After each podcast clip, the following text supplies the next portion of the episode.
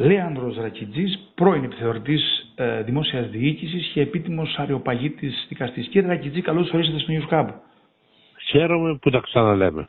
Κύριε Ρακιτζή, ζήτησα να κάνουμε αυτή τη μικρή συνέντευξη με αφορμή ένα άρθρο σας που δημοσιεύτηκε πριν από μερικές μέρες.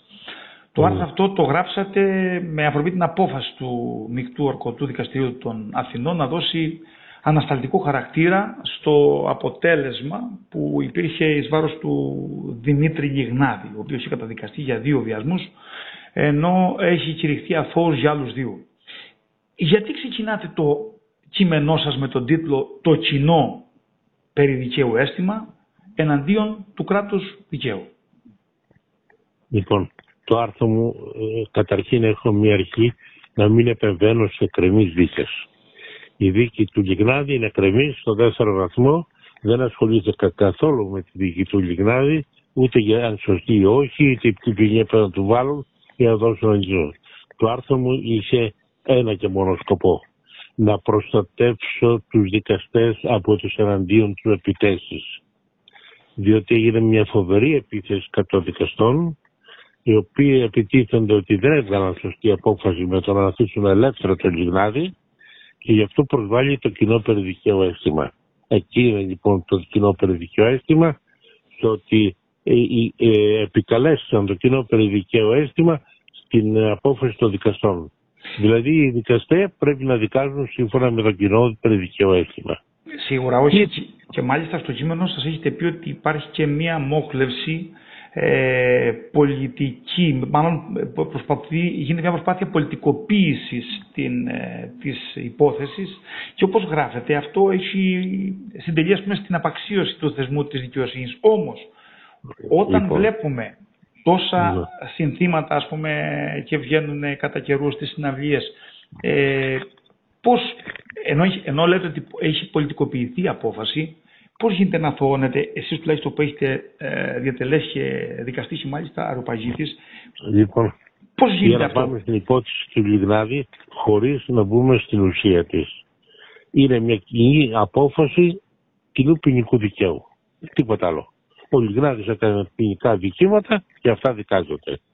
Τώρα, αν κάποιοι για λόγους πολιτικούς, πολιτικής εκμετάλλευσης θέλουν να δώσουν κομματικό χαρακτήρα, κακώς δίνουν. Διότι ε, ο Γυρνάδης δεν είναι γυρίσει σαν κομματικό όργανο. Μπορεί να ανήκει στη δεξιά, δεν το ξέρω αυτό. Μπορεί να πήρε κάποιες θέσεις. Αυτό δεν σημαίνει ότι η δίκη είναι πολιτική. Είναι κοινή ποινική δίκη και κακώ τη συνδέω με πολιτική εκμετάλλευση. Με αυτόν τον τρόπο, όταν και πολιτικοποιείται η δικαιοσύνη, δίνει πολιτικά κίνητρα, υποφέρει η δικαιοσύνη, διαβάλλεται η δικαιοσύνη και χάνεται η εμπιστοσύνη των πολιτών στους δεσμούς. Δυστυχώς η δικαιοσύνη η ευτυχώς είναι το, ο τελευταίο, το τελευταίο καταφύγιο του ανθρώπου και πρέπει να τη φυλάξουμε πάση θυσία. Και για να διαφυλακτεί πρέπει και ήδη οι δικαστές να βοηθήσουν, αλλά και να έχει και την εμπιστοσύνη του κοινού. Σε μια έκθεση της ΚΑΠΕΡΣ 6 Σεπτεμβρίου πέρσι του 2021, η εμπιστοσύνη του κοινού ήταν στο 15%. Στην έκθεση του καθηγητή Πανά του 2009 που παρουσίασα εγώ, η εμπιστοσύνη ήταν 65-64%. Αυτό σημαίνει ότι η δικαιοσύνη όλα αυτά τα χρόνια έμπλεξε με την πολιτική για πολλούς λόγους και με αποτέλεσμα να έχει χαρεί, να χάσει την εμπιστοσύνη. Γι' αυτό φταίνε και οι δικαστές, αλλά κυρίως ο κόσμος που ακούει αυτή την πολιτικοποίηση ε, των αποφάσεων. Η δικαιοσύνη πρέπει να είναι μακρά της πολιτικής και είναι ο μόνος φραγμός της πολιτικής. Άλλωστε, το Συμβούλιο Επικρατεία που έχει μπει φραγμός σε πολλές κυβερνητικές αποφάσεις. Σε πολλές. Και για το περιβάλλον και για το σωρού και ένα σωρό. Εκεί, λοιπόν, αν αρχίσουν περί κοινού δικαίου αίσθημα, τότε θα πρέπει να καταργήσουμε τα δικαστήρια τελείως και να δικάζουμε λαϊκά δικαστήρια.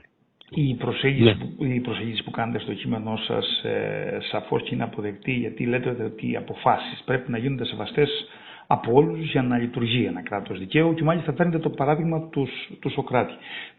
Όταν ναι. όμως ε, ε, χωρίς να ξέρουμε την ουσία της υπόθεσης και την ε, λειτουργία και τη γεωμετρία των πραγμάτων προκαλείται το κοινό αίσθημα, ε, ποιος ελέγχει του δικα, τους δικαστές αν έχουν κάνει λάθος; Ακούστε, όλες οι αποφάσεις ανατρέπονται με ένδικα μέσα. Λοιπόν, το προκλήθη το κοινό περιδικαίωστημα ότι δόθηκε ανασταλτικό αποτέλεσμα στην έφεση. Αυτό είναι πρώτη φορά. Πάρα πολλές φορές έχει δοθεί ανασταλτικό αποτέλεσμα στην έφεση και για σοβαρά δικήματα, ανθρωποκτονίες και πολλά άλλα. Με τις ανθρωποκτονίες τώρα στην Κρήτη καλά τους κρατάμε μέσα γιατί μόλις βγουν έξω τους καθαρίζουν. Έτσι δεν είναι. Αυτή είναι μια άλλη ιστορία. Αλλά προπαντός όταν η απόφαση βγαίνει κατά πλειοψηφία, υπάρχει μια μειοψηφία, αυτό σημαίνει ότι υπάρχει περίπτωση στο ανώτερο δικαστήριο να ανατραπεί η απόφαση. Αλλά όταν δεν δώσει ανασταλτικό θα δημιουργηθούν ανεπίθετες καταστάσεις. Είτε αν καθίσει άλλο δύο-τρία χρόνια στο δικαστήριο η έφεση, και θα αυτή, τι έχει γίνει, τι θα πω, συγγνώμη λάθος, επειδή το θέλει το κοινότερο δικαίο αίσθημα. Ε, έτσι λοιπόν, είναι μια πρακτική που τα δικαστήρια όταν υπάρχει μειοψηφία φροντίζουν να δίνουν ανασταλτικό αποτέλεσμα. Έχει μεγάλη σημασία η προσέγγιση σας γιατί είστε ε, μέσα, από 40 χρόνια δικαστής. μέσα από το δικαστικό και οπότε μιλάτε Πέρασα και από το Ηράκλειο, πέρασα για αυτά χαλιά, ξέρω και την Κρήτη. Ξέρετε και την ε, φυσιολογία των πραγμάτων εδώ. Στο κείμενό σας ε, μου έκανε εντύπωση που ε, παρουσιάζεται λίγο και τη φθορά της άλλης πλευράς. Δηλαδή ότι το δικαστικό ή τουλάχιστον οι δικαστές συγκεκριμένοι εκτίθενται και οι οικογένειές τους σε ένα, ε, σε ένα εκφοβισμό, σε ένα bullying και κάνετε μια αναφορά ότι ο δικαστής στερείται ε, μέσων ας πούμε, για να προστατεύσει την τιμή του και κάνετε ναι. αναφορά στην κατάργηση του αδικήματος περί εξύβρησης αρχής ε, που ήταν το 1994. Λοιπόν. Τι συμβαίνει με αυτό; Ε, τους δικαστές που δίκασαν την υπόθεση τους δεν τους ξέρω καθόλου.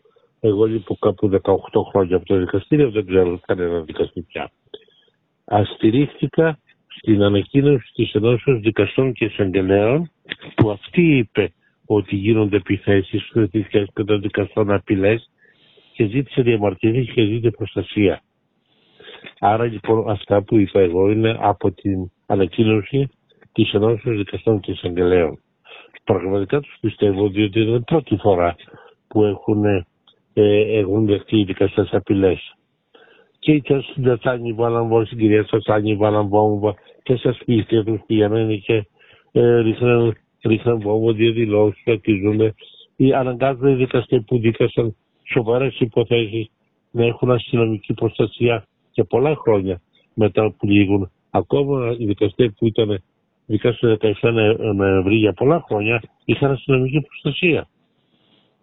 Άρα ο κίνδυνος είναι υπαρκτός. Γιατί όμως το... λέτε ότι ε, δεν μπορεί να προστατεύσει την τιμή του ένας δικαστής με ένδικα μέσα; Έχει κολλησιεργία, ας πούμε, αναβολέ και... φτάσαμε σε αυτό. Πώς θα προστατεύσει την προστατεύει δικαστή; Ε, ακούστε. Ο δικαστής για... τι μπορεί να προστατεύσει; Αυτεπάγγελτα δεν υπάρχει αδικήμα. Η περίβριση αρχής έχει καταργηθεί από τον κύριο Κουβελάκη το 1994 για να γλιτώσουν αυτοί που τότε που με τα μικρόφωνα που κάνανε στη δίκη του Κοσκοτά. Άρα δεν προστατεύεται με τις διατάξεις περί, περίοδου αρχής δεν υπάρχουν πλέον. Προστατεύεται ορνικά. Πρέπει να κάνει ε, αγωγή ή να κάνει μίληση. Να πει ότι με εξύβρισαν. Ε, αυτό σημαίνει. Είναι αυτό η δικαστή Αθηνών. Θα κάνουν λοιπόν μια μήνυση για εξύβριση. Πρέπει να ταυτοποιήσουν ποιοι είναι αυτοί. Μόνοι τους να βρουν τα στοιχεία με εξύβρισαν που είναι αδύνατον. Πράγμα Και αν ναι. βρεθούν ποτέ, θα πρέπει να γίνει παραπομπή. Δηλαδή, δεν μπορεί η μήνυση του δικαστή να δικαστεί στο ίδιο δικαστήριο που στο ίδιο εφετείο που είναι αυτός. Θα σαλίσει στη Χαλκίδα, στο εφετείο Χαλκίδα ή στο εφετείο Πατρών. Θα πάει 7 φορές ο δικαστής στην Πάτρα να δικάσει τη μήνυσή του. Κάθε φορά με τον νόμο που έκανε ο κύριος Σιάρας, τον απαράδεκτο 449, που είπε κόλλημα δικηγόρου είναι λόγω αναβολής, θα αναβάλει και μία και δύο και τρεις και τέσσερις φορές. Θα πηγαίνει ο δικαστής και δεν υπάρχει ο δικηγόρος, δεν μπορεί να προσέχει αλλού δουλειά. Αυτό όμω. να αναβάλλεται. Κύριε Ακεντζή, αυτό όμως που λέτε για το κόλλημα δικηγόρου ε, να γίνεται αναβολή της δίκης είναι για όλες τις ε, υποθέσεις, έτσι; Για όλες, για όλες, όλες, όχι μόνο το δικαστήριο. Είπαν, είπαν το κόλλημα δικηγόρου είναι λόγος αναβολής.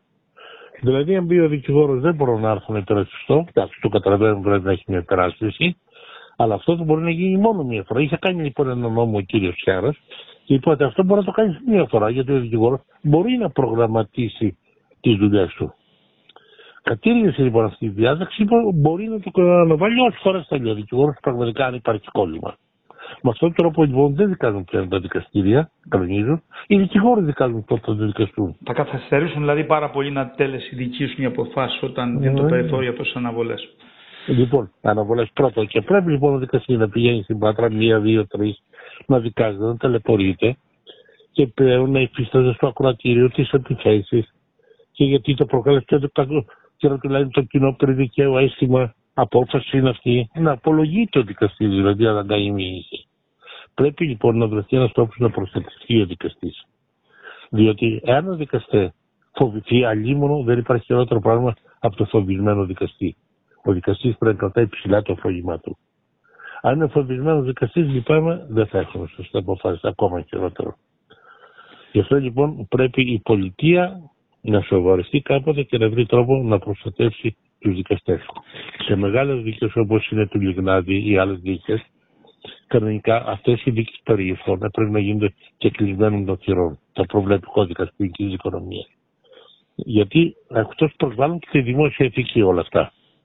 Αλλά δυστυχώς λόγω των ΜΜΕ άλλα τα προβάλλουν, δεν τα προβάλλουν και γίνεται όλα αυτή η συζήτηση. Είχατε όμως ε, εδώ μαζί στις, στις δικές μας τις ε, εκπομπές, είχατε κάνει κάποτε μια αναφορά για τον τρόπο ελέγχου των δικαστών, γιατί οπωσδήποτε όταν ένας θεσμός ε, υποστεί αυτό τον εκφοβισμό εξυπακούεται ότι δεν θα μπορέσει να λειτουργήσει με ακρίβεια και αντικειμενικότητα. Αλλά υπάρχει το άλλο, ότι αν κάποια στιγμή αισθανθεί μια παντοδυναμία, ε, θα βγαίνει ανάλογα με τη ροπή. από εκεί πέρα έχουμε ένα άλλο θέμα. Μήπως αντί να κάνουμε ένα κράτος δικαίου, κάνουμε ένα κράτος δικαστών. Από εκεί πέρα λοιπόν πρέπει να μπουν κανόνες, φραγμοί και οι ίδιοι δικαστές να μην προβάλλουν τον εαυτό τους για να προσπαθούν να πάρουν την εξουσία να γίνει κράτος δικαστών. Αυτό είναι ένα άλλο υπαρκτό κίνδυνο. Το κράτος δικαστών. Όλα τα μαχαιρώνουν, όλα τα χωριστάζουν, όλα. Είναι μεγάλος κίνδυνος. Θέμα θέμα ισορροπίας. Και για να γίνει ισορροπία πρέπει οι δικαστές ήδη να φροντίσουν με το παράδειγμά τους, με τις αποφάσεις τους, να κερδίσουν την εμπιστοσύνη του κενού και να ξέρουν τα όρια τους.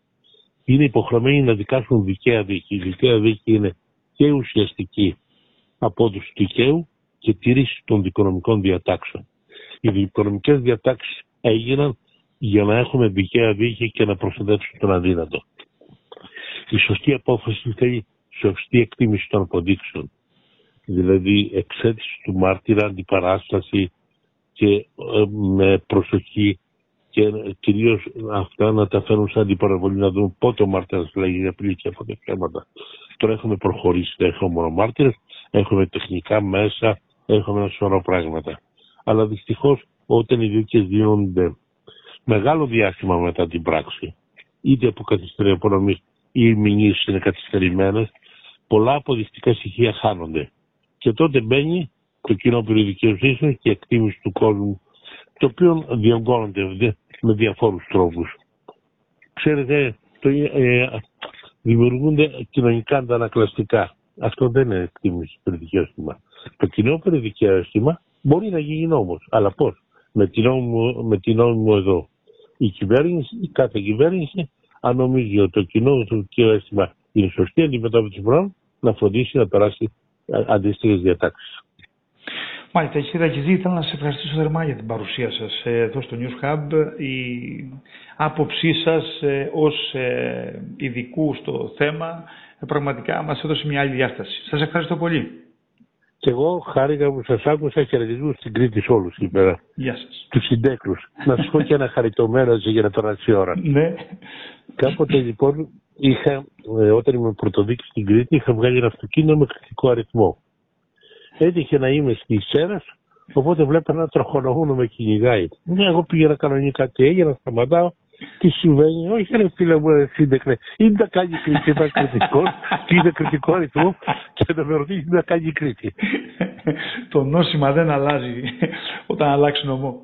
Ε, Σας ευχαριστώ πολύ, κύριε Λέοντε. Θα, το, θα το γράψεις και αυτό, έτσι. Εξυπακούεται, εξυπακούεται. Είναι μέσα στην εκπομπή γι' αυτό. Λοιπόν, γεια, γεια.